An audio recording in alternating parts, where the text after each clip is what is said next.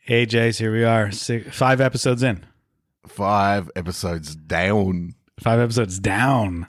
This is it. We did it. We've made it. Yeah. So, people who are Yeah. listening who made it this far, your reward is this episode where we talk Yeah. about the corporate world of improv. yeah, we talk about a corporate improv, or some people uh, call it applied improv, and I guess applied improv has kind of a, a wide, uh, a wider kind of umbrella kind of term, um, Yeah. not just corporate and, and, and that sort of thing, but how you take the, the theory and, and the improv life, hashtag improv life, uh, to to the greater world uh, Yeah. to make it a better place. and if we happen to profit from that in doing so, that's fine. That's great too. Yeah, uh, yeah, and uh, I, I think we've both done quite a bit of corporate improv. I do mostly, I lean mostly into the the teaching side of corporate Mm-hmm. improv, but I do also some corporate entertainment shows as well. Uh, I don't know which which of those you're mostly in. Like, what world are you mostly in? Like the performing Uh, corporate stuff, or the applied improv, or teaching, or what? It's it's mainly uh, a kind of mix of both. We ended up with a product that uh, myself, Rick, and Carl, the guys from How About This, uh, do. That is a mix of both. It's a mix of teaching and performing, uh, and and kind of debrief. So you get you get kind of the best of both worlds. Uh, but I started my corporate life doing a lot of corporate performance, um, uh, and in many different ways as well. Uh, I'm not sure if I've I've uh, mentioned this on the podcast before, but I spent ten years doing uh, playback theatre as well here in Melbourne. Oh, cool. Um, and playback theatre is a, a different type of improvisation that sometimes I, I think gets unfairly kind of maligned uh, in in different ways. But essentially, what playback is is people telling stories and then you reinterpreting those stories into theatre. Um, and the really valuable thing that, that, that came from doing ten years of, of, of playback for me was thing like the the audience have already heard the story they've already seen the story. They've always laughed at, at the jokes and and experienced it. So how do we then play that back immediately after they've heard it and keep it interesting and enlighten? And so you have to listen to the story with really different ears on what's being unsaid what's being unspoken what's the metaphor here all of these sort of things. And so i did 10 years of playback theatre straight out of uni um, and uh, and it was really really valuable. So i did a lot of corporate work just doing that form Just doing playback, form. Like actually Yeah. playback theater. Cool. yeah. Um, and Melbourne Playback it has a very good reputation, I think, worldwide as a quite a theatrical playback company.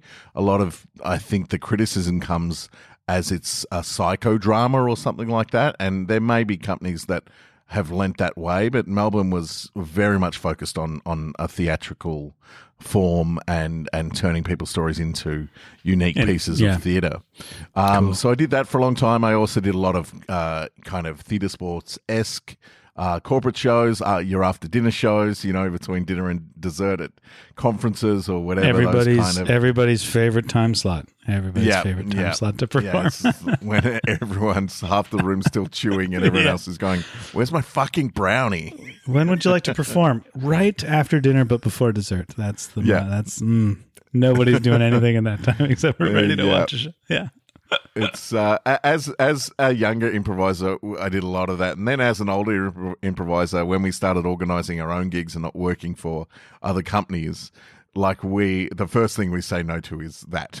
Is- Yeah, yeah. it Or the first thing you talk them between out of. courses. Yeah, Yeah, and I get it. I think I think uh, for that after dinner spot spot uh, that like from an organized pers- perspective, they're like after dinner everyone's a little tired. We'll do some improv. Yeah. It'll get everyone energy up right before Yeah. dessert, uh, and then speeches. And it's sort of like as a performer, I need to talk them out of that, and usually they are receptive. Normally, I do nowadays get them into Yeah, how about after dessert, Mhm. like after everything, we'll do a thing. Yeah. Yeah. Once you've cleared everything But anyway, away, keep, keep keep going. This is great. Uh, how, how else? Because that was my first question for it anyway. Was how, how did you get into corporate improv? So keep going with this uh, and playback so I- theater I after was- dinner spots. I was with Impro Melbourne for a very long time, almost 20 years. I spent three years as uh, um, artistic director uh, towards the end of my tenure there. I still work with Impro Melbourne uh, very happily, uh, but I, I kind of am more of a freelancy uh, person now, I guess. Um, so, uh, and, the, and, and kind of leaving the company has given me the ability ability to float between different things here, and and and uh, and with traveling and improvising so much as well, it was hard to be as present as I needed to be. So I took a step away from company life, but that company life was um, 20 years with Impro Melbourne. So a lot of school performances, a lot of mm-hmm. corporate shows through there. There was a, another um, professional uh, improv company here in Melbourne called Troupe de Jour, uh, who, who were kind of the go to um, improv company throughout the 90s and early noughties. Uh, here, very well established, and uh, and so I'd gig around with them a whole lot. So you know, I could tell you the what the green room of every conference room in Melbourne and every entertainment centre around Australia looks like, yeah. um, and uh, uh all, and who, all the back the corridors, tech, all the tech the guys, all the tech yeah. guys of the hotels. Yeah, yeah, yeah. So, uh, so lots of those kind of lots of those kind of trips, you know, day trips up to stay at a hotel for a night to do a gig that night or the next morning, yeah. and then uh, day trips back, which are lovely. And, and for the most part, you are doing it with people who, you know, you enjoy playing with and, uh, and, and traveling with. And so, you know, it's nice to have a little escape, you know, a little airport experience and then, you know, uh, do a show and then go find somewhere to have a drink that night in wherever you are, say the Gold Coast or Brisbane or, um, yeah. or, or, or, that kind of thing, and then fly home. Um, but even the, the local gigs are, are fun because you normally end up working with, a range of people who you don't work with in companies so much. You know, they have left company life and, and have become applied improv professionals. So um, it's really nice to be able to work with them at, at that level as well. Mm-hmm. And cool. you? Um, yeah, so I started actually from totally different direction. Like I don't, I, I started doing corporate workshops first. Uh, and like, uh, the, the idea of applying improv to like life skills and stuff, uh, I did the Canadian Improv Games through high school, which uh, mm-hmm. a lot of mm-hmm. people would know of. And the whole purpose of the Canadian Improv Games is to teach life skills to high school students through improv. Like the goal isn't to make them great improvisers. And so when I started working for the games right away, it was all about like, this isn't really about good improv. This is about using these skills to to learn to be better people. Mm-hmm. So that mm-hmm. was kind of instilled in me early on. Uh, and then through that, a friend of mine ended up getting a gig for Bread Garden, which was this cafe, stra- like like um uh um oh what's the word? Chain. A cafe chain in uh, in North America or at least Canada or at least British Columbia, uh, and uh, they wanted to do some improv with their like CEOs, and so he brought me in to help him do this workshop because he wasn't really that much of an improviser. He just got talked his way into it because he was working at Bread Garden, uh, yeah. and uh, and I was like 21 at the time or something, or maybe 20 even, and I was like, holy shit! And I was like going into a room of CEOs to teach yeah. improv uh, as if I'm some improv like expert suddenly, and I was like thrust into this world. Uh, and that was when I was just kind of like, wait, it's the same thing. They're people. We're just going to improv. Uh, let's yeah. let's go for it, and just took them through all the steps of improv and explained what it was and how it worked, and they were like, "This is really great! Wow, this is really mm-hmm. valuable." Uh, and then we were going to do a string of them, but then Bread Garden kind of went out of business. Yeah, as because because of improv because of because of your no, improv no. um, so that was like my first encounter with corporate improv, uh, and then f- after that, I did my share of uh, through Instant Theater Company and through uh, just being an improviser growing up uh, of like weird gigs at weddings and different uh, different events and and uh, yeah. Uh, birthday parties and stuff like that. Uh, yeah. And did some work with theater sports. So got kind of into like, I, I was just, you know, gigging around uh, with all those corporate gigs. But then uh, what really shot me into the corporate world, which is what I do a lot of now, is uh, I did a TEDx talk at TEDx Victoria maybe seven or eight years ago now. Yep. Uh, and it went. Uh, it it it was the first of that string of improvisers doing TEDx talks. So I was like right at the beginning of that TEDx wave. Yeah. And so it did really well and it has like 300,000 views or something. And people are still using it today to like show to their classes and stuff. And friends of mine still show it to their teenagers when they're talking about improv and things and put it up uh, as like an introduction to improv. Uh, and so that kind of, that, that video did very well and ended up booking me a whole bunch of speaking gigs. So suddenly I went from being like a performer to a to a public speaker. And of right. course, as you know, and I think this is perfect evidence that improv is helpful in the corporate world, is my improv skills perfectly transferred into being a corporate trainer, right? Like Yeah. the skills of improv are perfect for it. Uh, so I started doing uh, speaking gigs, and the first one I did was for like the province of British Columbia, and I did like a string for like one of the ministries, and like flew all around the province and did like seven or eight uh, one hour presentations. Uh, so I suddenly again had to turn my ten minute TEDx talk into a one hour uh, talk with interaction and like all this stuff. Uh, and uh, turned out I was very good at it, and so it just kind of went from there. And so now I've done gigs all over, doing speaking stuff and doing corporate workshops. So uh, of course, uh, most most notably, I was just, I work at MIT once a year now, uh, doing workshops with some of their entrepreneur program. Uh, Nice. And I say now, but maybe not anymore. Yeah, depends if the you last can get into few the years, country. Yes. the last few years I'm doing it. Uh, so uh, and then and then yeah, and then I've done training with a bunch of different companies and stuff. Yeah. Uh, from that, so so that was sort of my entrance into it. And now I still do like with Paper Street now get offers for corporate entertainment gigs. Yeah. Uh, and most of them I pass off onto other people now. Like I'll just hire out a crew to go do it. Yeah, same with entertainment stuff for for us now. Uh, occasionally we'll go and do it. Occasionally we'll do some school shows and things like that. But generally we'll hire newer improvisers to to go off and uh, and do that. What was your What was your test? Uh, Rick Brown and I came up with a a, um, a, a nice measurement of a, a corporate improv gig. Uh, not necessarily applied improv kind of teaching kind of stuff, but just you know a, a measurement of a gig, uh, whether it be uh, you know a, a set between dinner and dessert, or you know sometimes you'd be hired to play roving characters Oh, uh, and just improvise your way through that kind of stuff.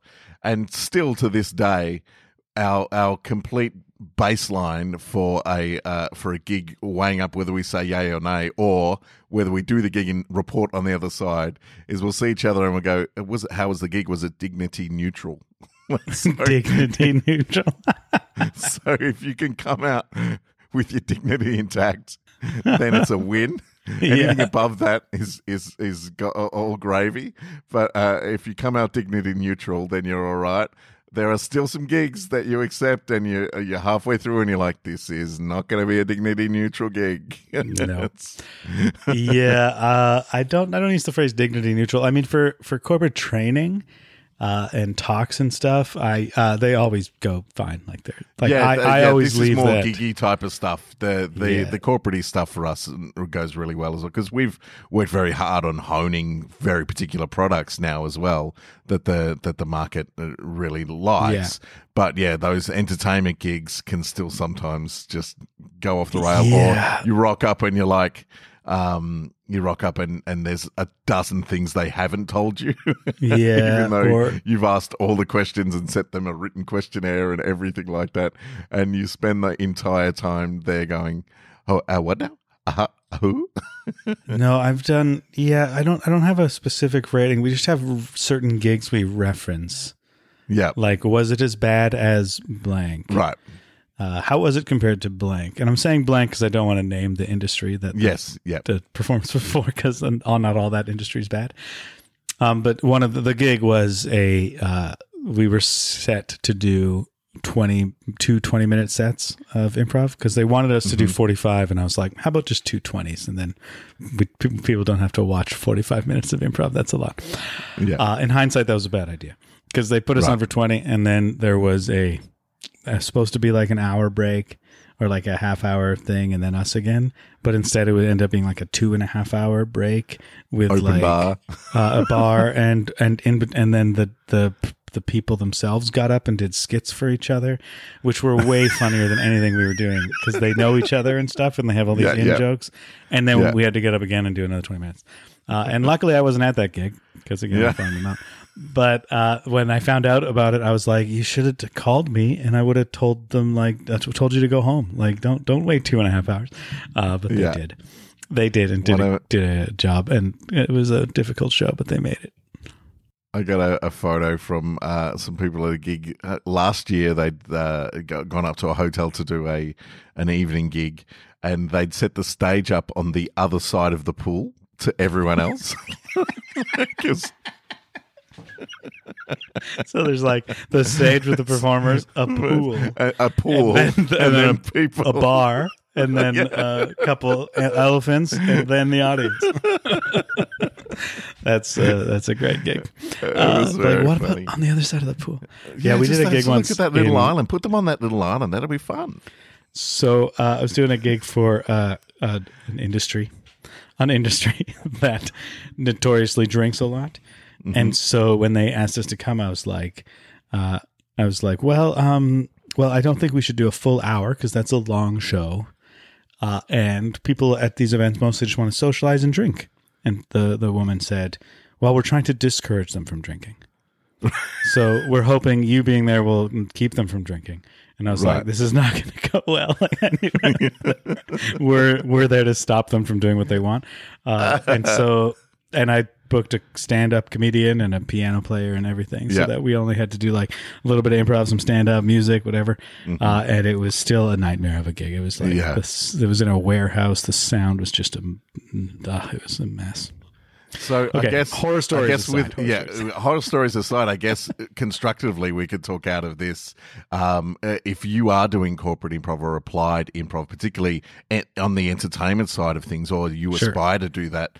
You need to get as much detail as possible, and you need to ensure the success of your product. Um, and sometimes that's not going to meet eye to eye with your organizer, uh, and you you just have to go. Well, I don't think this. gi- Thanks for thinking of us. I don't think this gig's going to work. Perhaps we can do another one down the track. All that kind of stuff. But I think that uh, you need to rather than kind of just jump, and I guess we all jump early on and just say yes and kind of learn these things the hard way. But you need to figure out the space that you're in, uh, when it is on uh, in the in the the space of the evening, uh, whether you are well lit, whether you can be heard, like all of these things in corporate environments, you need to talk to someone about uh, because if you don't, you're going to end up, you know, on the other side of a pool somewhere. And, and Yeah, they'd, and I they'd think- asked about where the stage was too, you know. Yeah, I think that's something that is uh, that is uh, you made a really great point. Uh, um, is the client doesn't know what they want. They know they want improv, and they probably don't want improv, but they know they've heard improv is fun, and they want something Yep. fun, and so it's our job to talk them into making sure it's good. Because they, Yes. they want it to be good and they just don't know how to make it good because they aren't sure of improv as well as we are. And I think that was the hardest lesson for me to learn going to the corporate world was to say like, no, no, no, I know better than you in Yes. this regard. Yeah. Trust me, you think this is a good idea. It's not a good idea. This would be better. And having to talk them out of it. And sometimes they'll put their foot down and be like, no, no, it's got to be like this because of this and this. And I'll say, okay, but just so you know, like, that might make Yep. it a suboptimal show. Yes. Uh, and occasionally they're wrong, and it is a suboptimal show. But sometimes Mm-hmm. they're okay, and actually they were right, and and, and I'm glad they fought me on it because like the show Yeah. ended up better. So it's just about that negotiating with them to try and find that the same outcome that you both want, which is a good show. Yeah, yeah, Yeah. for sure.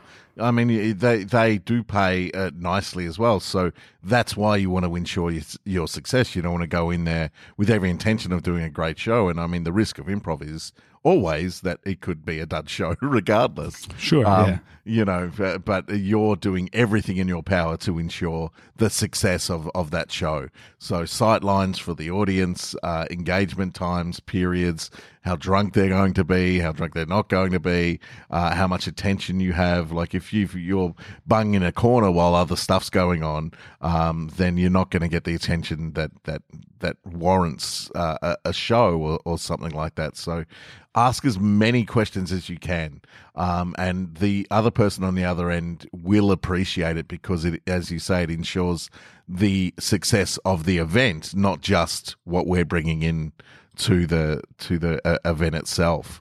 Um, Yeah. but yeah, you've got to work real hard to to set up your parameters.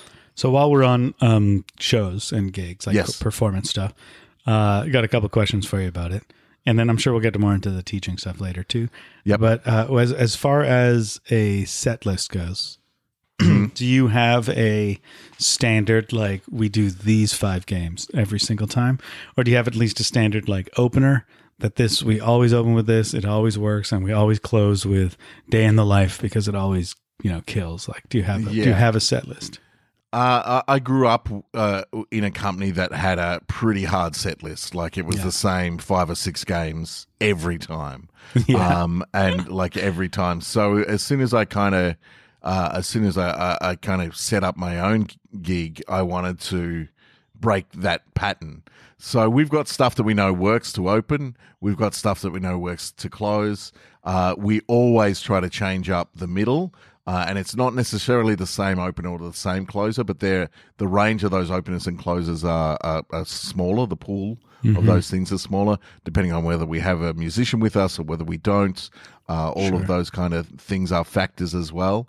Uh, and then we try also to throw one game in there about three quarters of the way through that is just for us. yeah, right. sure. You're not So sure this, they're gonna like this, but I like. This. Yeah, well, well, we know that they're going to like it, but we're going to have we're going to have fun with it, like something like a, a one man Shakespeare, where you know one person speaks in Shakespeare and everyone else is speaking in normal dialogue, and Sure. just something that we can have a lot of fun with, and and um or, or you know just something, and that that will change from time time to time as well like every time we do the the gig um it was like oh what do we feel like doing for fun today? You know so we've got the things in there that and we enjoy the the whole set normally um but yeah we've got kind of a range of stuff at the start range of stuff at the end and the the whole kind of middle section. I guess in a half hour 40 minute set you're looking if you're doing short form type games you're looking at around five games um, or thereabouts Yeah. um, so with you know interaction in between and getting suggestions and volunteers, we always try to have at least two games that work with the audience as well. Um, so either uh, moving bodies or uh, prompt, some sort of prompt game or um, uh, dubbing or things like that. Um, that that use the audience and get the audience involved, but get them involved in a safe and manageable way. Um, um, so uh, we're not asking too much of them. The other thing that we emphasize right from the very start of the show is, and I know there are some companies that don't do this, uh, but we emphasize that when we get you up on, on the stage to be a part of our team, you are part of our team. We're here to look after you. That's what improv's all about. Um, You know, we're here to make you look fantastic. So we're not going to get you up on stage and make you look like an idiot or laugh at your expense. And I know that there are companies that do that around the world. They get people up and and uh, and just kind of have a laugh, but and and the audience will love it, and the person will get off stage pink with embarrassment, you know, and will Yeah. never want to see or do improv again. And so we try to uh, focus our audio uh, audience interaction into a really kind of um, like a really Positive, yeah. Mm-hmm. supportive, positive way. So when they're leaving the stage, they're smiling. They feel like they've had success um, and and a great time. You know. Yeah. Yeah. So um that's cool. Yeah. So yeah, like we have a set list of like probably eight or nine games that that go pretty well. And I think they're the same games that everybody plays. Like Yeah. you know, moving bodies is on there, uh dubbing Yep. is on there, uh um the The line genre- pickup, the line pickup game where the audience Yep. writes lines and you pick them up and work them in. Uh, genre coaster or some version of that we, we have on the list. So we got like a list that we kind of shuffle around. And now because I don't do all of them, it depends on who I send. I kind of give them some freedom to like play the games Yeah. you want to work on that you Yeah. know you play well. Um, but I, yeah, definitely always trying to get the audience involved as much as possible, really. So even maybe more than two of the games, like Yeah. if if it's that kind of crowd, and often they'll let you know, like they'll tell you in advance, Yes. like, and there's this one guy you got to get Gary. Gary is funny. Get Gary up. And then and then Gary gets up and goes, crickets, Hello. like nothing. Uh, hi, I'm Gary. yeah. Uh, but when what I've been then enjoying a lot gets lately, up. Maud gets up, and, and everyone comes up to you after the show and goes, "What's with Maud? She's I've so never seen funny." Maud be like that before. That was must have been- amazing." Maud must have been drunk. Uh, but yeah, like one of the games I've been enjoying a lot is just doing a word at a time story, but with an audience member. Yep. So bringing an audience member up, and then we do the story with them. So there's like Mm-hmm. three of us and one of them, and then of course every time it gets to them, they just say something like ridiculous that makes no sense. But everyone's like, "Yeah, Gary, woo, he said dick," uh, or whatever Gary said. Uh, and just let him have the fun. And then our the challenge for us, and this is where I think um, this is where I think uh, corporate improv stuff you can find joy in it, and where I find the joy is how can I still make this good, like Yeah. for me, like Yeah. even though I know I'm doing the like. And, and, and I guess calling it like lower or base is, is derogatory towards it. But I know I'm doing like the simplest, most standard improv Yeah. show ever that is not artistically challenging me or fulfilling me in any way. Um, so when I'm doing that word at a time story with Gary, it's like, okay, Gary, you be as goofy as you want, and I'm going to try Yeah. and make a good story out of this like mess Yeah. that you're just throwing on the stage. And Yeah. same with moving people instead of like doing the gags of like, oh, I can't see you. Oh, where are you? Oh, there Yeah. you are. Like those gags. Uh, trying to actually have like a compelling scene with a beautiful relationship and a nice Yeah. emotional arc, uh, in, while the audience is making you hug and hump each other or whatever they're Yeah. trying to make you do. They don't usually Yes. go that far anymore. No, we, we try to we we have a when we're playing moving bodies or puppets, uh, we try to have a uh, a very expansive uh, setup. So it's like, don't make people hit each other. Don't do this. Don't do that. You know, remember we're trying to make each other look good up here. So don't uh, you know don't force them into any compromising uh, positions. Yeah, Uh, Canadians and- are pretty nice. course, the audience doesn't Yeah. do anything too bad to us up here. It, it it it depends. Again, it depends on where you're at here, and you never know walking in. But yeah, I mean, I enjoy I I enjoy I mean I enjoy improv, so I enjoy corporate work. You know, it's uh, but there's a lot of factors that can make it unenjoyable um, in the performance realm, and and I've learned over the journey to try to ensure that all of those factors are at least addressed before we walk into the room. Yeah. Um, so the chance of succeeding and the chance of that joy flourishing is is uh, encouraged because we've already talked about this kind of stuff. Yeah, and it is- sometimes there's not much you can do, but even even the little bit you can is going to help you succeed. Yeah, that's what I was going to say. It is funny how much just saying to them things like, sure, but we need a stage area that is well lit and that we can Yep. be heard. Is there going to be a sound system? Should we bring one? Da, da, Yep. da. Like just asking those very simple questions uh, really makes the show better. Because when you forget to ask them and you end up performing on like a in the middle of a dance floor in a bar with no Yes. lighting and you're just standing in the dark shouting at people, uh, Yep. that is not a good experience for you or them, No. and the improv is not good. But if you are on a raised neutral. stage with lights and microphones uh, that have speakers that work, it's it, it can be great. It can be fantastic. I think my favorite corporate gigs are when people have like rented out theaters and Yes. then asked us to come and perform as part of their fundraiser or whatever it is. Yeah. And we just go, great. It's a theater. Like, look, Yep. we're on stage. This is what we were made for. And then we can throw away some of the games we would play and play like some actual theatrical games that I enjoy Yeah. playing uh, and do some really beautiful work because the audience is seated. Like that, just like sometimes they're Yeah. not seated at corporate gigs, or they're Yeah. sprawled around a, a banquet hall, and there's like 90 people in a space that could fit 300. Yeah. Yeah. We uh, we were invited to co-create a training program with Specsavers here in Australia, who are a glasses uh, company um, who provide kind of budget eyewear and eye tests and that kind of thing. Uh, and so, from the ground up, the the training person reached out to us and said uh, he he was uh, amateur theatre director, so he understood the uh, he understood improv basically, uh, and uh, and he reached out to us and said he'd like to uh, organize like a training program where improv was part of the focus, and and so we co-created a training program with uh, Specsavers uh, that we rolled out for 12 months. So we tested for three months. Um, so we came up, it was a whole day long program. So some of their training, some of our training, a small performance, plus two workshops as well. The workshops were geared around um, you know, the basic premises. So yes, and uh, you know, moving forward, um, uh, and uh, accepting, active listening, all of that sort of stuff. The one of the other workshops was based around storytelling. So the tenets of storytelling. So how uh, how we get momentum up in a story, how the challenges arrive in a story. We all know and tell our stories, and we're all living a part of the story here. So, um, so how do we use the our understanding of storytelling to monitor the momentum of a meeting or, or, or something like that um, uh, uh, of things in the corporate environment.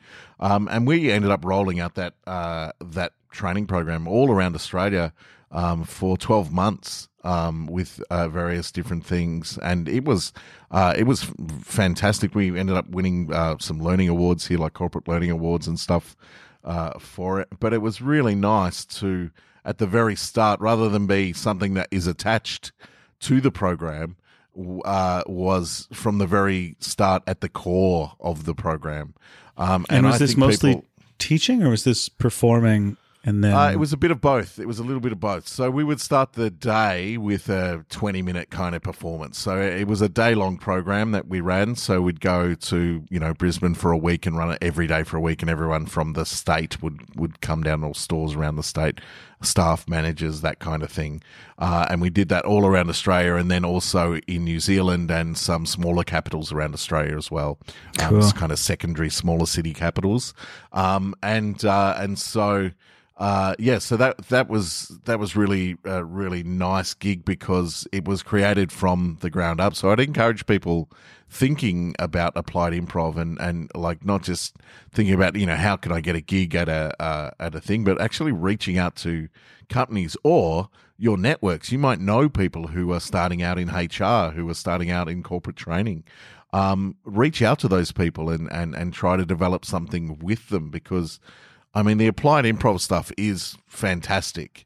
Um, and, you know, basically you're telling people to stop, listen to each other, acknowledge each other's ideas and move forward with them, you know, Yeah. and, as, and to some companies and well established companies, that's a revolution for them to hear.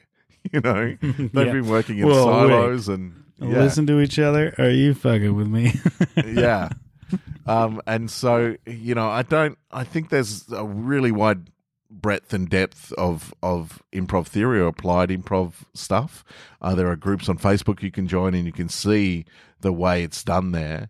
Um, but a lot of it in corporate, I think, boils down to that, that kind of training, um, which is, you know, just getting people to understand the tenets because great improvisers the the utopian and I put that in air quotes the utopian if everyone's doing this all the time um you know world would be a wonderful wonderful place yeah, but it doesn't happen so so we often get challenged back almost immediately after our presentations uh, and and there's always like an uh, like a side eye to Gary uh, sitting over in the corner. It's like, what if someone doesn't do that all the time?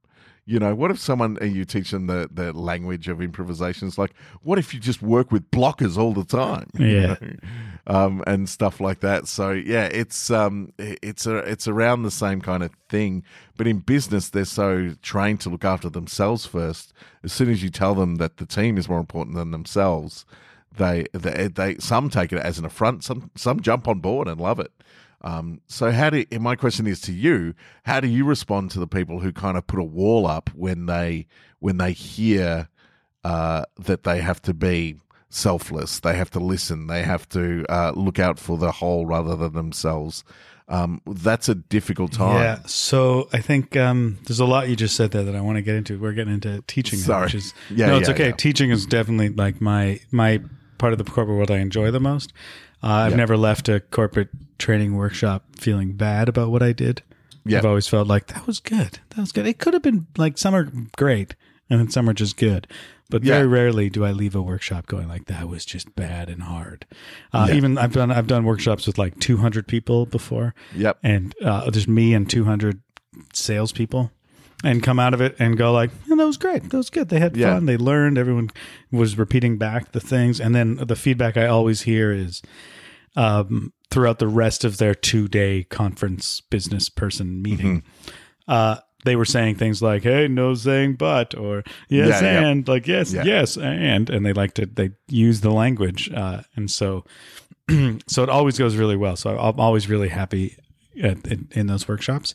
Uh, and uh, yeah, I think the key for me to getting to that place where I felt like every time I left, I was feeling good is when I stopped trying to speak business speak because I'm not a business person. And I think one of the things that business people like have a smell for and like I like like how dogs know smell fear. Business people smell uh like bullshit people. Yep. and they can tell like this guy's not a businessman. He doesn't even wear a tie. Uh, and they can tell like you don't know their world. And so the moment I stopped trying to pretend I knew their world and just started telling them things like I'm going to tell you what I do, which is improv. Yep. And then it, and then if you see a place this connects to your world, interrupt me, point it out, and let's talk about it. Uh, Yeah. And like encouraging them to connect it to their world. And that made it all the difference. Because really, like you were saying before, just the, the the improv sort of like yes and listening, accepting, don't block things, that sort of language is all they really need to hear. Yeah. Like when I teach a level one improv class, people at the end of the class are like, This is really good advice for life. Yeah. It's like, yeah, it is. Yeah, I guess I don't need to tell them that. They get it. I just need to tell them improv. So so there that was my like days. There have been days where I've taught the same workshop to year ten students and executives in the same Yeah. day. exactly. Yeah. the same. You're in the all right. Zip, zap, zop, go. yeah. Um, uh, yeah, the same same exercise, and then just putting a twist on it. Uh, but back to your question about the the the per, the realist in the room, who's like, who who doesn't get fazed by your wonderful ideal world of improv. That's like, oh, that would be great if we all got along, and one person's like, well, we can't because of fucking Gary. Yeah. Um, the the the the game I always play is the count to twenty game, or some version of it where everyone has to count Yep. to twenty, and if sorry, uh, everyone has to count to twenty, and if two people say a number at the same time, they start again at one. You know the game, right? Uh, and then when I teach it, I get them to focus on not. Uh, I get them to look at each other and focus on looking and seeing when is it your turn to say the number. Like just watch people. Don't don't try and take space. Try and give space. Uh, and it just takes one person who's trying to take space and and take the numbers to create the the the, the clashing, right? Yeah. Uh, whereas if we're all trying to give everyone else a chance, and that's what we're focusing on, uh, well, we won't make any mistakes. And then and that game always goes well. The first time they get to like ten, the after I explain how to do it properly, they get Yeah. to like you know fifty and forty and sixty and stuff, and it's like they Yeah. they, they nail it. Uh, and so that's the game that I kind of lean into whenever I get one of those uh, negative Nancy's who hate Gary. Is Yeah. like is you're right, you're right when she says Yeah. that. I'm like you're right. If there's one person that's that's not doing it, it's not going to work. Yeah. So don't be that person. Don't be yeah, that and and we t- and we talk about feedback as well. Like that leads us into feedback in, in, in as a part of improv and and and the feedback culture that is there because we get notes, we get instant feedback in the moment. We get notes that are, are from our directors or our mentors. Uh, we we get uh, rewarded from the audience, be it, be it for good behavior or bad behavior. There can be bad behaviors there to get. Re- rewarded, but we get feedback all the time, be it uh, instant in the moment, uh, from the audience, from our mentor, uh, from a debrief after a show, from your director, from the, whoever's running your, your company, your artistic director, or, or, or things like that, where uh, companies often have feedback sessions once every six months, and and they and they they coin it in a shit sandwich. You know, you're great, Gary. You do this, but you're always cutting people off with, nu- uh, you know, Yeah. uh, with numbers. But yeah, you go and look forward to, to doing some more, and everyone knows exactly what they're getting and what they're hearing. Uh, rather than taking, we've worked with some companies who have uh, pretty much adopted us uh, uh, as part of their company. Like they, they bring us in every six months uh, to to re, uh, to reinstate the culture a little bit. Some new people might have joined in, so they can um, so they can kind of stay in touch with it as well. And they've adopted that idea of, and these are lawyers as well. A law firm here in Melbourne has adopted uh, our company, and they've built in as a result of, of us talking about how valuable feedback in is is in their process now. They have five minutes of their hour uh, built in for feedback now. you know? Great. So Wow. it it it just uh, so they touch base right after a meeting. Um, so if they've got a, a meeting for an hour, they try to finish at fifty minutes. You know, say their goodbyes and pleasantries, and have that five minutes there together. And they say it's provided a huge amount of benefits for them all, and that's why they keep getting us back in there. So we a lot of our work leads into conversations about feedback as well. But I wanted to touch on something that really changed our position in um, in corporate teaching and applied improv as well, which is exact exactly what you said. That we're not trying to be a businessman we're just trying to tell you how it works in our world. So I'm not a I'm not a lawyer. I'm not an accountant. I'm not a dock worker. I don't know the ins and outs of your workspace, but here's what works for us. And and getting onto uh, coming coming at it from that point of view you can, there is no bullshit because we know what we're talking about, or at least we think Yeah. we know what we're talking about. So that radar just doesn't go off, and that gets you opens you so many doors. And what we've done here is we've started teaming up with various people, uh, maybe improv friendly, maybe even not. Uh, people have re- reached out to us, so it becomes an. Uh, we work with regularly with different people who are MBAs, who are conference um, conference organizers or or regular kind of speakers. And what we tried to develop was a a keynote thing as you've done with with the with the TEDx thing is our product isn't just us coming in and entertaining anymore. Our product is essentially a keynote address. Uh, It's a ninety minute thing that that that um, from our point of view. Uh, and and us as experts enlightens the audience, and part of a little part of that is performance as well. But they leave with the curtain pulled back a little bit, and um and coming in with that confidence and that presence just pays off in spades.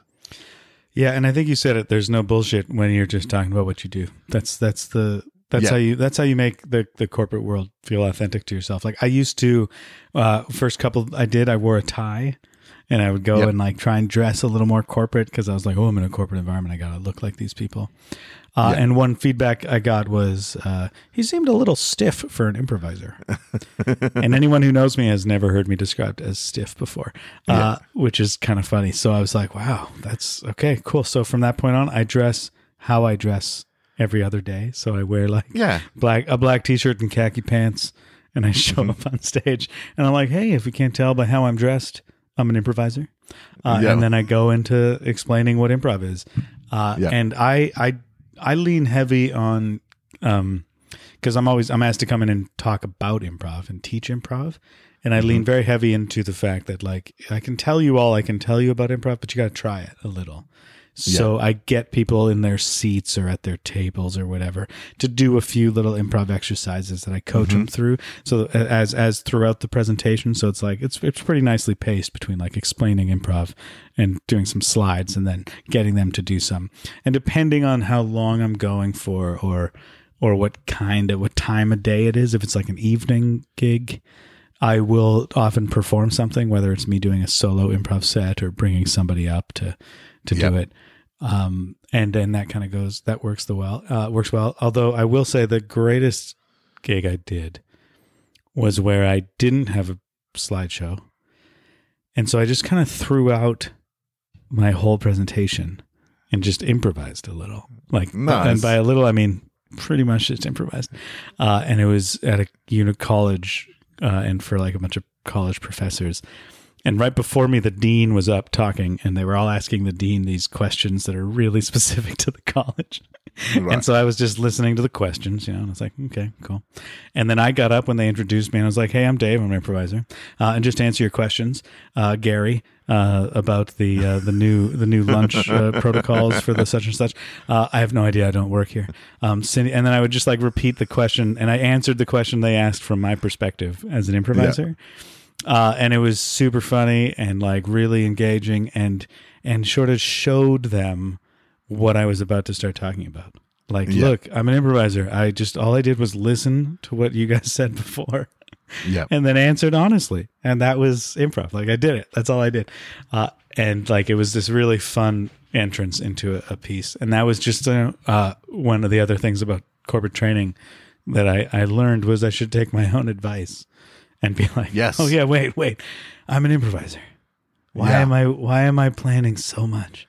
I, Yeah, I, I know the I know what I'm talking about. Just get up and talk about it.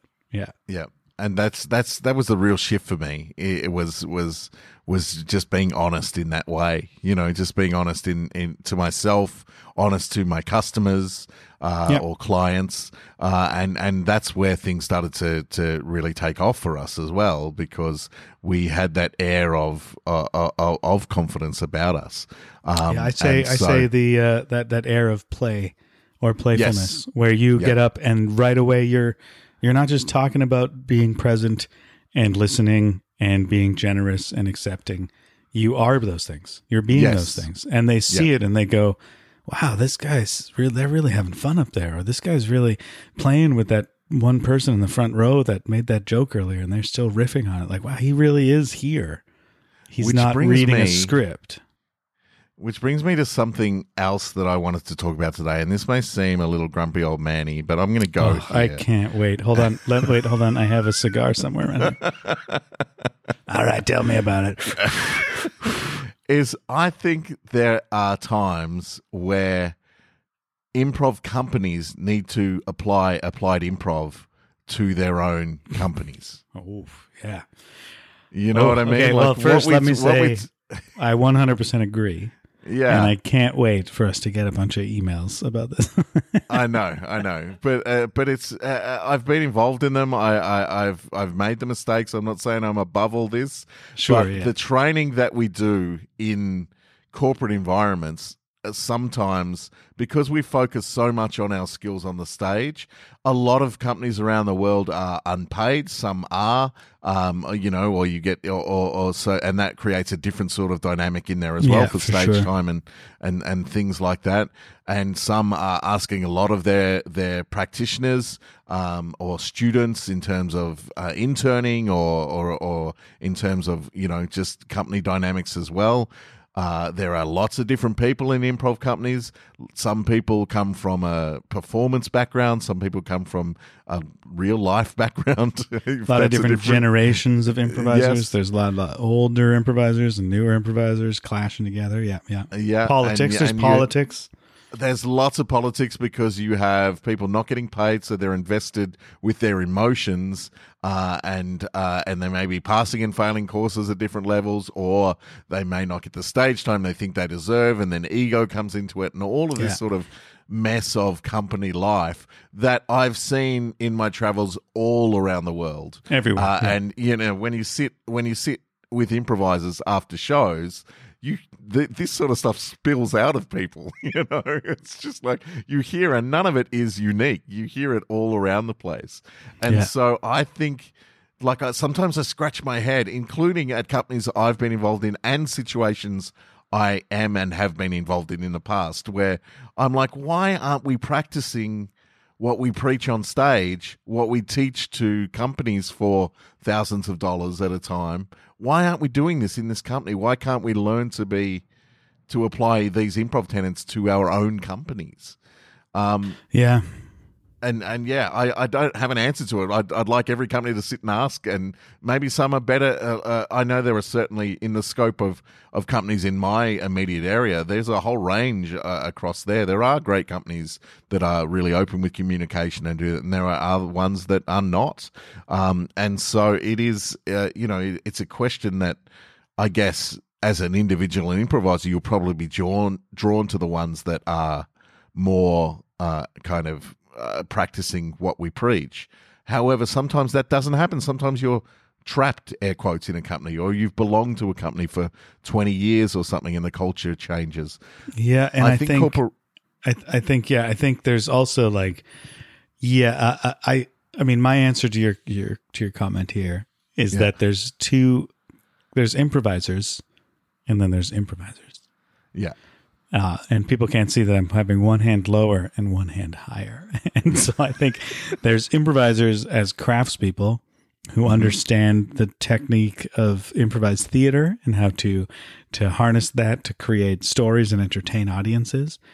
But then there's improvisers. That's the Yes. higher hand.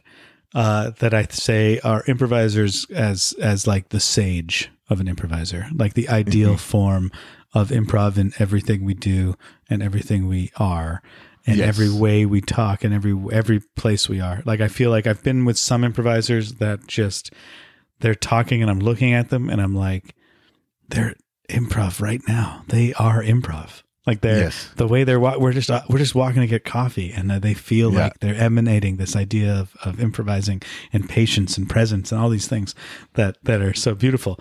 Uh, and then other improvisers that I'm with are like, oh, this guy's just a stand up comedian who Yeah. understands how to to yes and his way to a to a funny punchline. Yeah, yeah, and it's uh, I, I think every uh, uh, we get brought in a lot now to. Do, I'm not sure if you can hear. It's just the heavens have just opened up, and it is. Uh, it's been a very hot weekend in Melbourne, Australia, and now it is bucketing down. So my I uh, can't hear a single roof- thing. I can't hear a single cool, thing. Cool. I can't hear a Um, thing. So We're playing a little sound effects game. Classic corporate improv set list game. okay, sorry. Someone shot Toby. Ah, there we go. Um, so uh, yeah, sorry, what was I saying? Oh yeah, so we get brought in a lot for uh, culture change events, like where they're trying to instill a new cultural thing, and a lot of the particularly contemporary cultural touchstones in uh, of what a lot of uh, companies like VW or anyone else that we've worked through are trying to bring in have tenants that kind of match the improv tenants as well. So we get brought in for culture change, but I feel like we don't apply a lot of the culture stuff to our own companies sometimes when we should be. Um, so I don't know what that is. It's a it's a grumpy Jason thing to say. Just open your mind to it a little. Like look at where you are. Look at your practice on the stage and your practice off the stage, because a healthy company is going to produce great work. Um, Sure. And yeah, so I guess I guess that that uh, don't be don't think that applied improv is just for the outside world is just for corporations or just for teaching uh, muggles about uh, about improv. We can't ignore our own companies and the way that we operate as well off the stage as well as on i think it's really important to apply those tenets off the stage I would go one step further and say, uh, not just in companies, but just, uh, and this is what my TEDx talk was about in the way you live your life. Uh, there is a, a way to apply improv to that, and that fact that like, like, uh, like I think this COVID nineteen situation, uh, which might be over by the time people are listening to this podcast. Wouldn't that be well, great? so this will be about five weeks from now so Wouldn't that hopefully be great if it was? It probably isn't though. it probably won't be listening from the future, you're probably going like, "Yo, Dave, you don't even know it gets so much worse."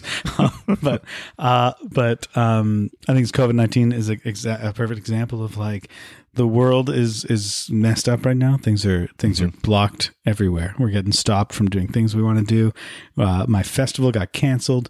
My life just kind of the bridge that was my life just fell into a giant Yeah. ravine of fire, uh, and there's there's a part of me that's like, oh no, I wish that didn't happen, and I want to hold on to what I had instead of approaching like an improviser and looking at it and going like, okay, this is the offer it's been made. I can't change it, so I need to accept it. And where can I move forward from here? Right. Yeah. And I think us doing this podcast is a great example of applying improv to our life. Like, all right, we're not Yes. doing a festival. Hey, you know what we can do? Let's do this little conversation series. yeah Yeah, and so I think I think I'd go one step further and put it into our lives as well, as well as our companies, as well as our everything, and try to approach that place as, as I said, a improviser as sage. Yeah, I, I agree. Uh, I, I mean, it's such a valuable set of tools to live by that uh, I don't think we can pick and choose when we live by them. You know, I don't think they're just for the stage. And and I see improvisers, I see improvisers leave them on the stage and walk off, and you're like, "Wh- I don't you understand? You do understand them, I know because I have worked with you, but it's I not transferring to do it. here. Yeah, You're so Um, good so- at listening on the stage. yes. so, so yeah, uh, uh, so that's that's uh, yeah, that's. I mean, applied improv is fantastic. It's an opportunity for us to uh, to make a little money off what we do as well. Um, but uh, but I think what we've touched on today are really valuable hints for people going out. Make sure you know what you want uh, and and again, think about all the other stuff that we've spoken about on other things. What are you bringing to the Yeah. corporate environment? It's you're not honest. just going out there to make people laugh. What are you trying to do with this? You know, uh, if you're talking about culture change, then you need to model the culture that you want to see. You know, um, so so and and as soon as you don't, people can see right through that. Yeah, like Gandhi said, be the improviser you want to see in the world. Yeah, Uh, that's that's uh, I got- it's etched in stone somewhere. Before we before we go, can I say my grumpy old man thing? Because Yes, you get please. to say your grumpy old man thing. I have Hang a on a grumpy sec. I'll just man. pick up a guitar. I'll just pick up my cigar. Yeah, get Ah, your okay, cigar. Dave. All right, Uh, what do you- what do you- what you won't wanna do? believe what I got. I'm so pissed. um, uh, my grumpy old man thing is the term applied improvisation. I don't Yes. like. I don't like it. Uh, and there's there's one real reason is that by saying it's applied improvisation, that means that all other improvisation is not applied. Is that what you're Yes. saying? This is unapplied, just frivolous shit over here. Uh, I, I just call it. I prefer to just call it improvisation. That's what I teach. I teach you improvisation, and how you use that is up to you. Uh, and of course, you're going to apply it to something. Uh, Yeah. But uh, but yeah, so I just don't like the term applied improv. So please send me your emails about why I'm wrong. I'd Yes, love to yes, hear I- about yeah, why I'm applied sure improv be is lots the of best. lots of fish shaking and stuff like that. Uh, bring it on. Uh, I love you Yeah. all. Yeah, we love you all. you all. I hope to play with you all one day. yeah, it's just a dumb name. Okay, um, cool. Uh, well, I think that's a great place to end it. Um, speaking of dumb names, uh, you have a couple podcasts that people can find. yes, I do. Uh, uh, one's called "How About This?" No A, just uh, apostrophe bout uh, uh, question mark. How about this? The other one is super dumb. It's really long. Uh, a, a, a blind stab at whimsy called "The Dictionary of Moments." It is not Um, a dumb name. That's not the dumb name one. The other one is. no, they're both. And the Dictionary of Moments is uh, me writing uh, short uh, microfiction, three microfiction stories every week uh, based off a word, a single word. Uh, so, with the idea of eventually publishing a dictionary where you not only look up the word and find the meaning, but you find a short story too. Yeah, it's super. It's very beautiful. Uh, and you. I'm Dave Morris. You can find me at davemorris.tv, uh, as well as paperstreettheater.ca. I should probably tell people if they want to Oh, look yeah. at Paper Street and what we do. Uh, and you can go to our history page and see all the different shows we've done in the past. We've done some pretty fun shows. Yes. Uh, oh, and as this is about applied improv, I should actually plug uh, my applied improv company or our corporate Oh, company, which is Spark. Uh, Spark Teamwork, we're called. You can find us at sparkteamwork.com on the internet, uh, and uh, we can come out and do uh, uh, applied improv or improv at uh, your event or with your company or at your training. Uh, Mm-hmm. looks up. Cool. Uh, and you say improv down there, right? You don't say impro. Uh, look, I, I grew up saying impro, uh, but uh, I have switched to improv. Uh, I switched to improv ages ago, um, and I'll still impro every once in a while. Is But, that all of uh, Oz? Is Australia all I impro? think pretty much now it's getting there. I think with the with the surge in the last five years of Chicago style schools here, um, uh, that I think most people coming up now just call it improv. I think impro I is think- a I think hangover of the eighties and nineties. Europe is still hanging on to the improv pretty heavily. Yeah. Especially non-English speaking Europe, it's very it's still still got the term impro Yeah, uh, going for it. But uh, yeah, I I actually kind of like impro as like a, I think it sounds nicer impro. Yeah, the the uh, premier company, or no, uh, the the oldest company here in uh, Melbourne, who I was artistic director of for a few years, is still called Impro Melbourne. Impro Um, Melbourne. See, improv yeah. Melbourne. Ugh. Improv Melbourne, yeah, Yeah, you'd have to call it Uh, Melbourne Improv. Melbourne Improv. Melbourne Improv.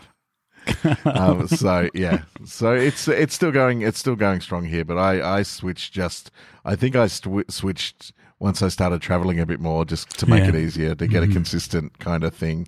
Um, because people, I would see people kind of do that dog confused tilt of their head when I Sure. was saying impro and teaching, and they're like, "What?